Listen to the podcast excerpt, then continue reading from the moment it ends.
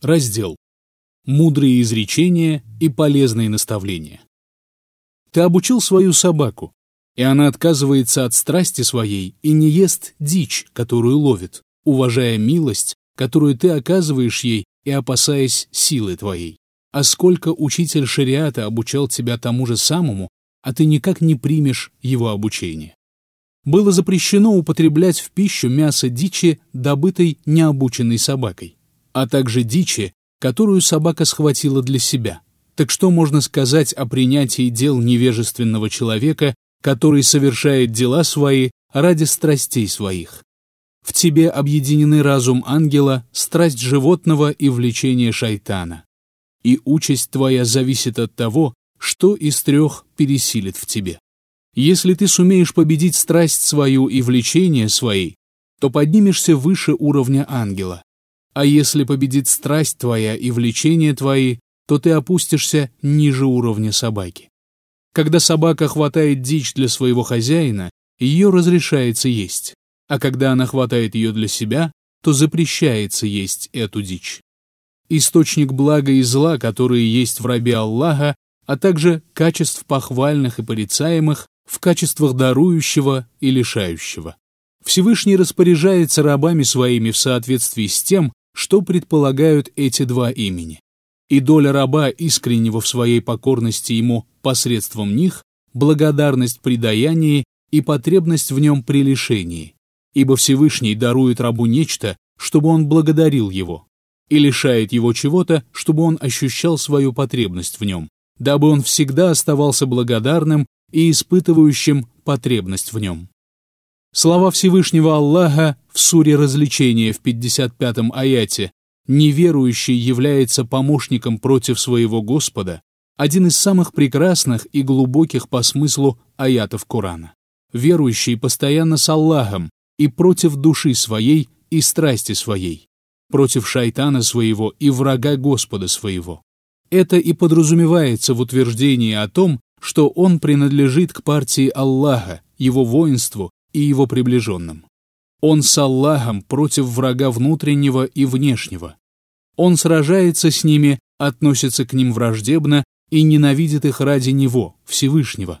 Это происходит подобно тому, как приближенные царя сражаются вместе с ним против его врага, тогда как далекие от него не занимаются этим и им нет дела до этого. А неверующий со своим шайтаном, душой своей, и страстью своей против Господа своего. Вот что говорили по этому поводу наши праведные предшественники. Имам Абу Хатим передает со слов Ата ибн Динара от Саида ибн Джубайра такие слова. «Вражда и предавание Аллаху сотоварищей, помощь шайтану против Господа своего». Аллейс сказал, передавая слова Муджахида, «Он помогает шайтану в ослушании Аллаха, Заид ибн Аслям сказал «помощником», то есть другом. Это означает, он дружит с врагом, договариваясь с ним ослушиваться Аллаха и предавать ему сотоварищей. И он помогает ему в том, что вызывает недовольство и гнев Господа. Особая близость, которая есть у верующего со своим Господом и Богом, у неверующего и нечестивца появляется с шайтаном, собственной душой и страстью. Поэтому в аяте сказано они поклоняются помимо Аллаха тому, что не может ни принести им пользу, ни причинить им вред. Сура развлечения, аят 55. Поклонение – это лояльное отношение, любовь и довольство своей подчиненностью ему, обудия, включающей особую близость. А они помогают врагам Аллаха в их враждебном отношении к нему, противоречиях ему и навлечении на себя его гнева, в отличие от его приближенного – который с ним против собственной души, шайтана и страстей. Этот смысл – одно из коранических сокровищ для понимающего и разумеющего. А Аллах оказывает помощь и поддержку. Всевышний Аллах сказал в 73-м аяте суры развлечения, «Когда им напоминают о знамениях их Господа, они не падают на них глухими и слепыми». Мукатель сказал, «Когда их увещевают Кораном, они не относятся к этим наставлениям как глухие, которые не слышат их, и слепые, которые не видят их. Нет, они слышат, видят и убеждены в истинности того, что слышат и видят. Ибн Аббас сказал, они не относились к ним как глухие и слепые, но боялись и были смиренными. Аль-Кальби сказал, они внимают им и смотрят на них. Аль-Фар рассказал, когда им читается Коран, они не остаются в своем прежнем состоянии, как будто они не слышали его. То есть, услышав Коран, они не превращаются в глухих и слепых. Аль-Заджадж сказал, это означает, когда им читаются аяты, они падают ниц, плача, слыша и видя то, что им было велено. Ибн Кутайба сказал, то есть они не игнорируют их, как если бы они были глухими и не слышали их, и слепыми и не видели их. Я же скажу тут две важные вещи – понятие хурур и упоминаемое в связи с ним отрицание. Что подразумевается? Падение сердца или опускание тела при совершении земного поклона. Означают ли эти слова, что они опустились, не демонстрируя глухоту и слепоту, но опустились пред этими аятами посредством смирения сердца или совершения земного поклона телом? Или же опускание всего лишь метафора и подразумевалась невосприимчивость к ним? У ослушания Аллаха всего три основы. Привязанность сердца к чему-то помимо Аллаха, покорность силе гнева и покорность силе страсти. Они являют собой многобожие, несправедливость и мерзости. Верх привязанности к чему-то помимо Аллаха, предавание Аллаху сотоварищей и обращение с мольбами к другим божествам наряду с ним. Верх покорности силе гнева – убийство, а верх покорности силе страсти – прелюбодеяние. Поэтому Всевышний Аллах соединил все три вещи в своих словах они не взывают помимо Аллаха к другим богам, не убивают людей вопреки запрету Аллаха, если только они не имеют права на это, и не прелюбодействуют. Сура развлечения, аят 68. Эти три деяния зовут друг к другу. Предавание Аллаху сотоварищей призывает к несправедливости и мерзости, подобно тому, как искренность и единобожие отвращают своего обладателя от этого. Всевышний Аллах сказал, так мы отвратили от него зло и мерзость. Поистине он был из числа наших искренних рабов. Сура Юсуф, аят 24. Под злом подразумевается страсть, а под мерзостью – прелюбодеяние. Также несправедливость призывает к предаванию Аллаху сотоварищей и мерзости. Поистине предавание Аллаху сотоварищей – величайшая несправедливость, подобно тому, как единобожие – высшая справедливость. Таким образом, справедливость неотделима от единобожия, а несправедливость неотделима от предавания Аллаху за товарищей. Поэтому Всевышний Аллах упоминает их вместе. Если говорить о первом сочетании, то его можно обнаружить, например, в словах Всевышнего в суре семейства Имрана в 18 аяте. Аллах засвидетельствовал, что нет божества кроме Него, а также ангелы и обладающие знанием, он поддерживает справедливость. А второе сочетание встречается, например, в словах Всевышнего «многобожие является великой несправедливостью» Сура Люкман, аят 13. А мерзость призывает к предаванию Аллаху сотоварищей и несправедливости, особенно если желание человека совершить подобное действие велико, а совершить его при этом он может только путем несправедливости и обращения за помощью колдовству и шайтану. Всевышний Аллах упоминает прелюбодеяние и предавание Аллаху сотоварищей вместе, в своих словах прелюбодей женится только на прелюбодейке или многобожнице, а на прелюбодейке женится только прелюбодей или многобожник. Верующим же это запрещено. Сура Свет, аят 3. Таким образом, эти три действия влекут за собой друг друга и побуждают к совершению друг друга. Поэтому, чем слабее приверженность сердца единобожию, и чем больше его приверженность многобожию, тем больше мерзостей совершает он, и тем больше привязан он к образам, изображениям, и тем большую страсть к ним испытывает он. В Коране можно обнаружить похожие слова. Всевышний Аллах сказал «Все, что даровано вам, приходящее благо земной жизни, а то, что есть у Аллаха, будет лучше и долговечнее для тех, которые уверовали и уповают на своего Господа. которые избегают великих грехов и мерзостей и прощают, когда гневаются. Сура Совет, аяты 36-37. Всевышний сообщил о том, что то, что у него, лучше для того, кто уверовал в него и уповал на него. Это и есть единобожие. Затем он сказал, которые избегают великих грехов и мерзостей. Здесь речь идет об отдалении от силы страсти. Далее Всевышний говорит «и прощают, когда гневаются». Это сопротивление силе гнева. Таким образом, Всевышний упомянул сразу о единобожии, целомудрии и справедливости, в которых соединяются все блага. Раздел. Виды покидания Корана. Покидание Корана бывает трех видов. Первый вид – отказ внимать Корану, верить в него и прислушиваться к его заповедям. Второй вид – отказ поступать согласно ему и соблюдать содержащиеся в нем предписания, касающиеся дозволенного и запретного, даже если человек при этом читает Коран и верит в него. Третий вид – отказ руководствоваться его постановлениями, а также отказ обращаться к нему за ответами на вопросы, касающиеся основных и второстепенных положений религии. Сюда же относится убежденность в том, что Коран не дает достоверного знания и что его доказательства формальны и не дают знания. Четвертый вид – отказ от размышления над аятами Корана, попыток понять его и познать то, что желал сказать Всевышний. Пятый вид – отказ лечить посредством него все недуги сердца. Речь идет о том случае, когда человек ищет исцеление в чем-то другом и отказывается лечиться посредством Корана. Все это входит в слова Всевышнего Аллаха, посланник сказал «Господи, мой народ забросил этот Коран». Сура развлечения, аят 30.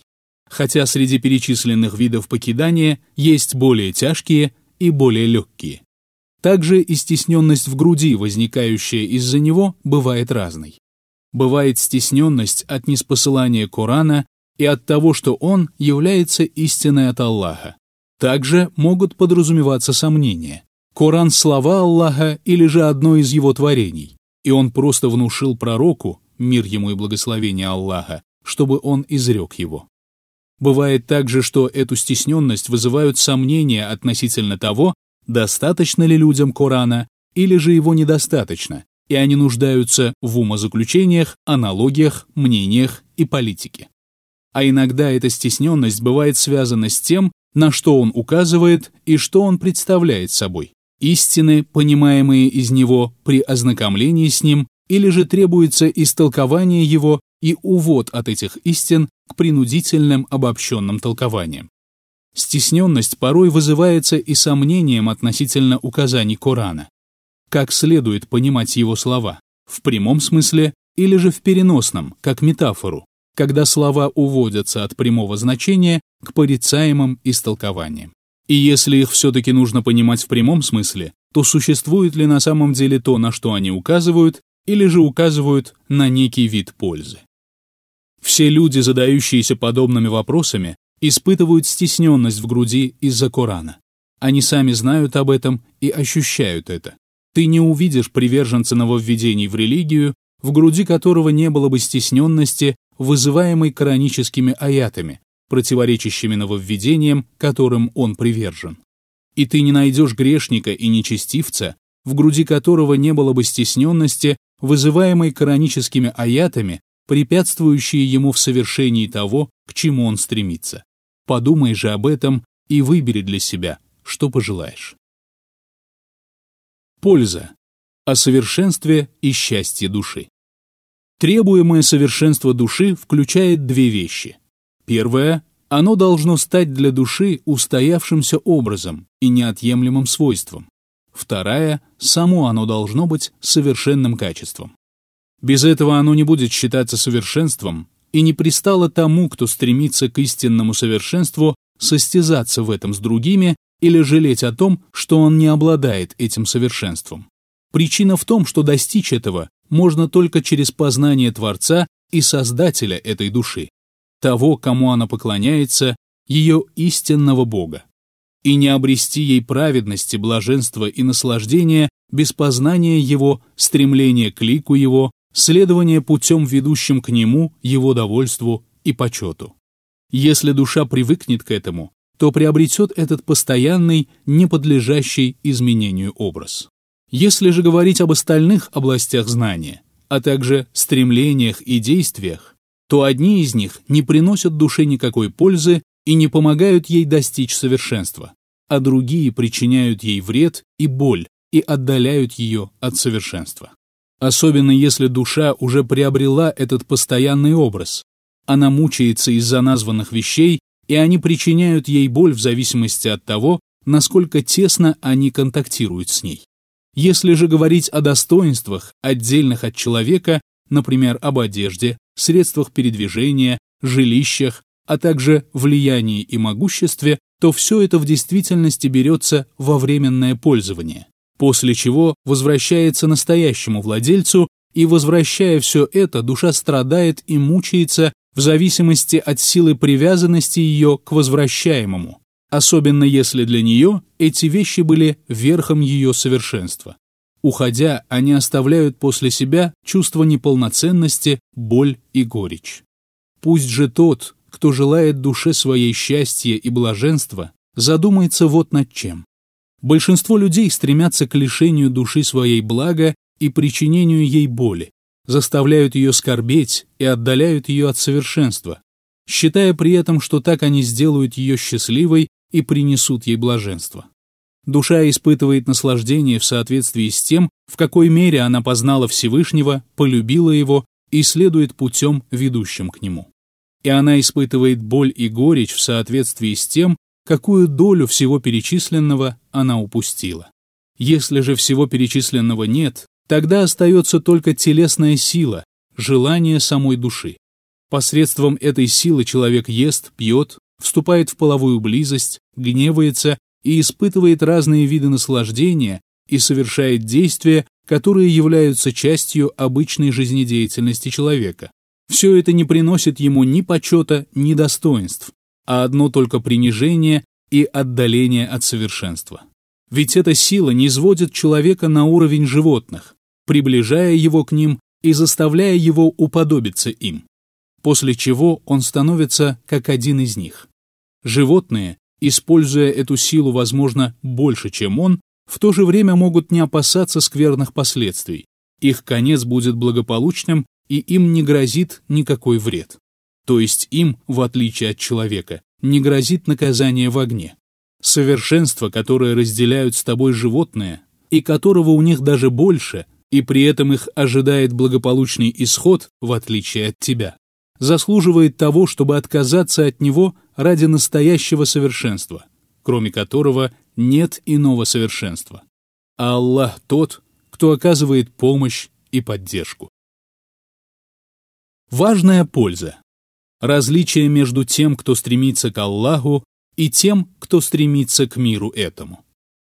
Если раб Аллаха встает утром и ложится вечером, и при этом все его помыслы связаны только с Аллахом, то Всевышний Аллах возьмет на себя удовлетворение всех его потребностей, избавит его от всех тревог и забот и освободит сердце его для любви к нему, язык его для поминания его, а органы тела его для покорности ему.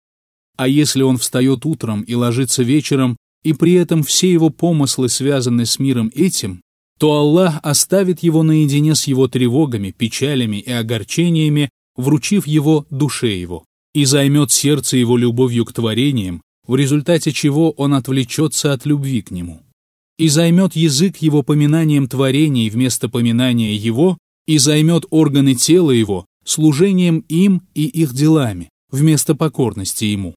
И он будет трудиться как зверь в служении другим, подобно кузнечному меху, который надувается и сдувается ради чьей-то пользы. Каждый, отвернувшийся от поклонения Аллаху, покорности Ему и любви к Нему, будет непременно испытан подчиненностью творению, покорностью Ему, любовью к Нему и служением Ему. Всевышний Аллах сказал в суре Украшения в 36-м аяте «К тем, кто отвращается от поминания милостивого, мы приставим шайтана, и он станет его товарищем». Суфьян ибн Уяйна как-то сказал Какую бы известную пословицу арабов вы не привели мне, я непременно найду вам в Коране нечто подобное ей. Кто-то сказал, а где в Коране подобное словам «дай брату своему финик, а если он не примет, дай ему уголек». Он ответил, в его словах к тем, кто отвращается от поминания милостивого, мы приставим шайтана, и он станет его товарищем. Польза. Истинная сущность знания, деяний, их виды и изъяны. Знание — это перенесение образа познаваемого из внешней среды и утверждение его в душе. А действие — это перенесение практического образа из души и утверждение его во внешней среде. И если утвердившееся в душе соответствует действительности, то это правильное знание. Но очень часто в душе появляются и утверждаются образы, не соответствующие действительности, и тот человек, у которого формируются эти ложные представления, считает их знанием, в то время как на самом деле это всего лишь предположение. Большинство знаний, имеющихся у людей, относятся как раз к этой категории. Если говорить о том, что соответствует действительности, то это знание можно разделить на две категории. Первый вид приносит совершенство душе того, кто приобретает это знание. Это знание об Аллахе, его именах, качествах, действиях, писаниях, велениях и запретах. Второй вид не приносит душе совершенства.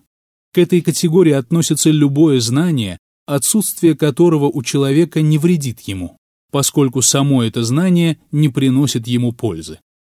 Пророк, да благословит его Аллах и приветствует, просил у Аллаха защиты от бесполезного знания. Об этом упоминается в хадисе, который приводит муслим.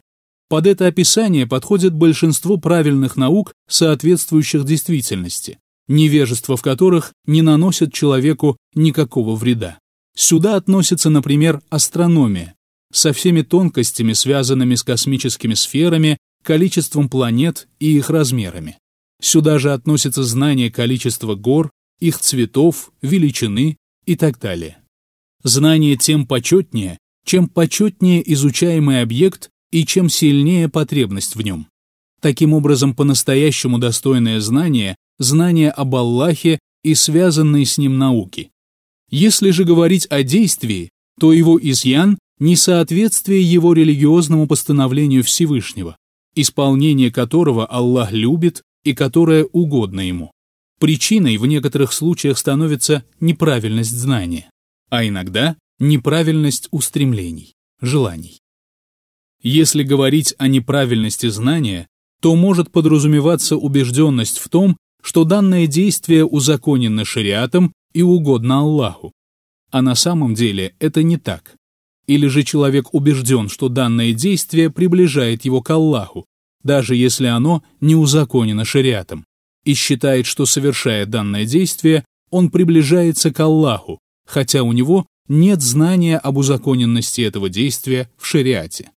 Если говорить о неправильности устремлений, то речь идет о том случае, когда человек не стремится при совершении определенного действия к лику Аллаха и миру вечному но стремится к миру этому и творениям. От этих двух изъянов, которым подвержены знания и действия, невозможно избавиться иным способом, кроме познания того, что принес посланник, да благословит его Аллах и приветствует. Это знание, а также стремление к лику Аллаха и миру вечному. Это стремление. При отсутствии этого знания и этого стремления, знание и действия становятся неправильными. Вера и твердая убежденность порождают правильность знания и правильность устремлений, а они порождают веру и подпитывают ее. Отсюда становится ясным, что большинство людей отклонились от веры по причине отклонения от правильного знания и правильных устремлений. Вера не может быть без получения знания от светоча пророчества и освобождения воли от скверны страстей и стремления к творениям. В этом случае знание человека будет взятым от светоча откровения, а стремиться он будет к Аллаху и миру вечному. У такого человека самое правильное знание и самые правильные действия. И он – один из тех предводителей, которые указывают прямой путь по велению Аллаха, и один из преемников его посланника, да благословит его Аллах и приветствует, в его общине. Правило. Разъяснение истинной сущности веры. У веры есть внешняя, явная и внутренняя, скрытая сторона. Внешняя сторона – слова, произносимые языком, и действия, совершаемые органами тела.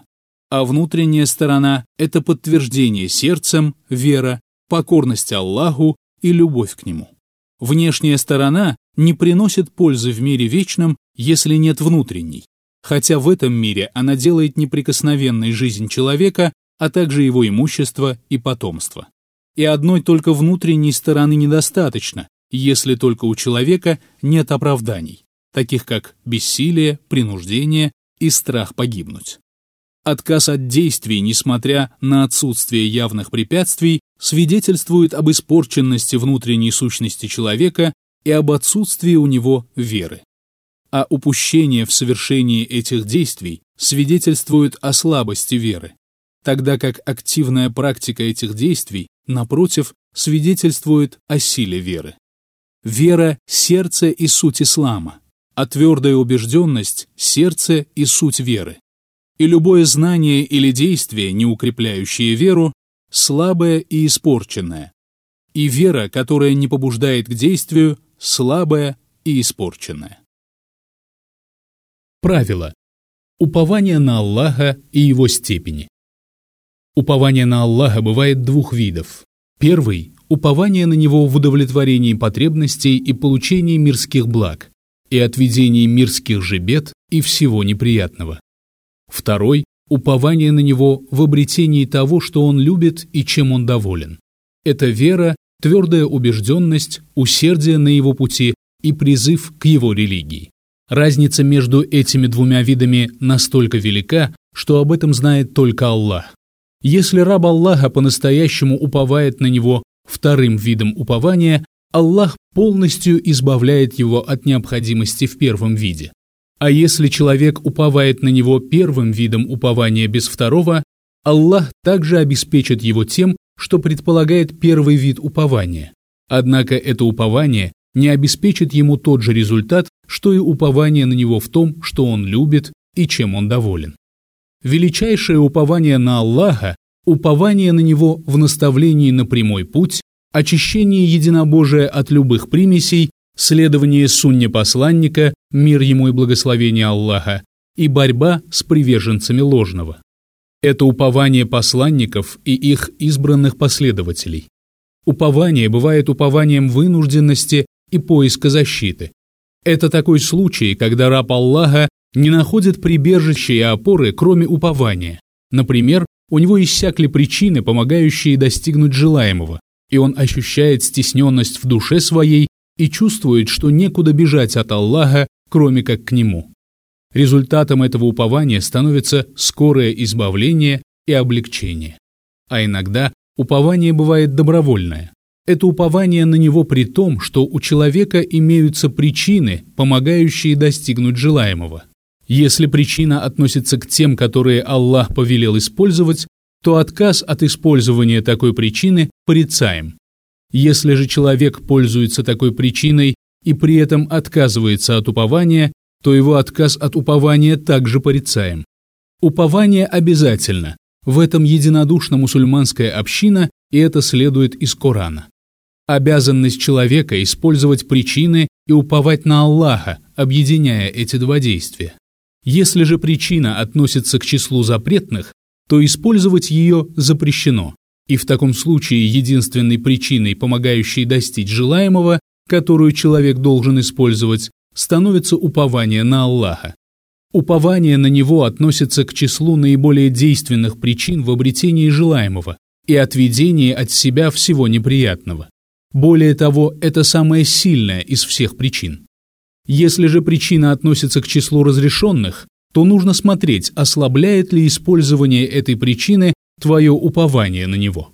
Если ослабляет и лишает твое сердце и устремление собранности и сосредоточенности, то лучше отказаться от пользования такой причиной. Если же пользование этой причиной не ослабляет упование, то лучше воспользоваться ею, поскольку наимудрейший по мудрости своей пожелал связать причины со следствиями. Поэтому не следует оставлять без применения эту мудрость там, где она применима, особенно если ты делаешь это, демонстрируя тем самым свою подчиненность ему. Таким образом, ты продемонстрируешь подчиненность сердца ему посредством упования и подчиненность ему органов тела посредством пользования причиной с целью приближения к нему. Упование притворяется в жизнь через пользование причинами, которыми он повелел пользоваться. Если человек не пользуется этими причинами, то его упование недействительно. Также пользование причинами, помогающими обрести желаемое, является притворением в жизнь надежды. Если человек не пользуется этими причинами, то это означает, что его надежда представляет собой пустые и бесплодные мечтания. И если человек отвергает причины, то его упование становится бессилием, а его бессилие – упованием.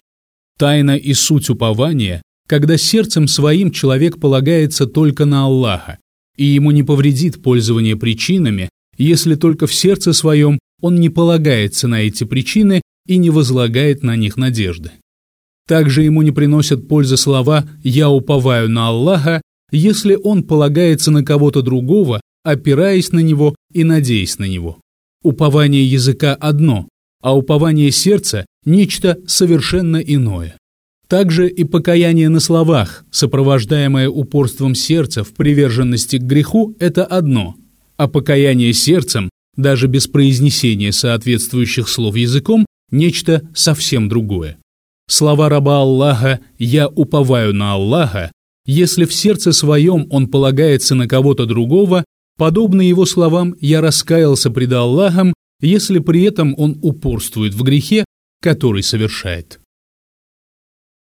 Польза. Виды жалобы.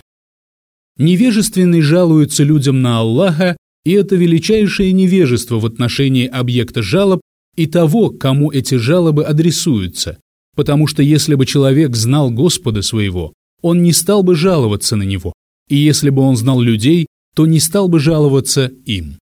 Один из наших праведных предшественников увидел мужчину, который жаловался другому на бедность и нужду, и сказал ему «О такой-то, клянусь Аллахом, ты жалуешься на того, кто милует тебя, тому, кто не проявляет милосердия к тебе».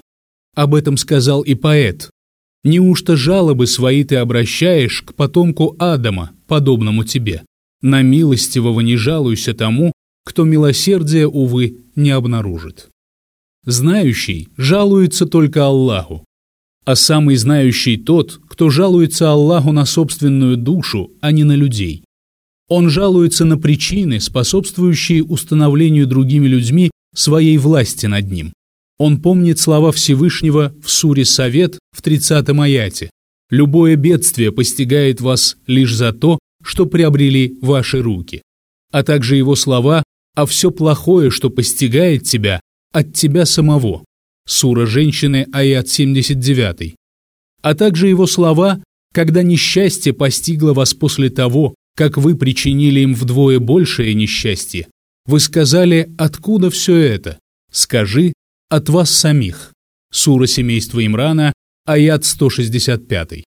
Есть три степени. Низшая из них, когда человек жалуется на Аллаха его творением. Высшая степень, когда человек жалуется Аллаху на самого себя, а средняя степень, когда человек жалуется ему на его творение.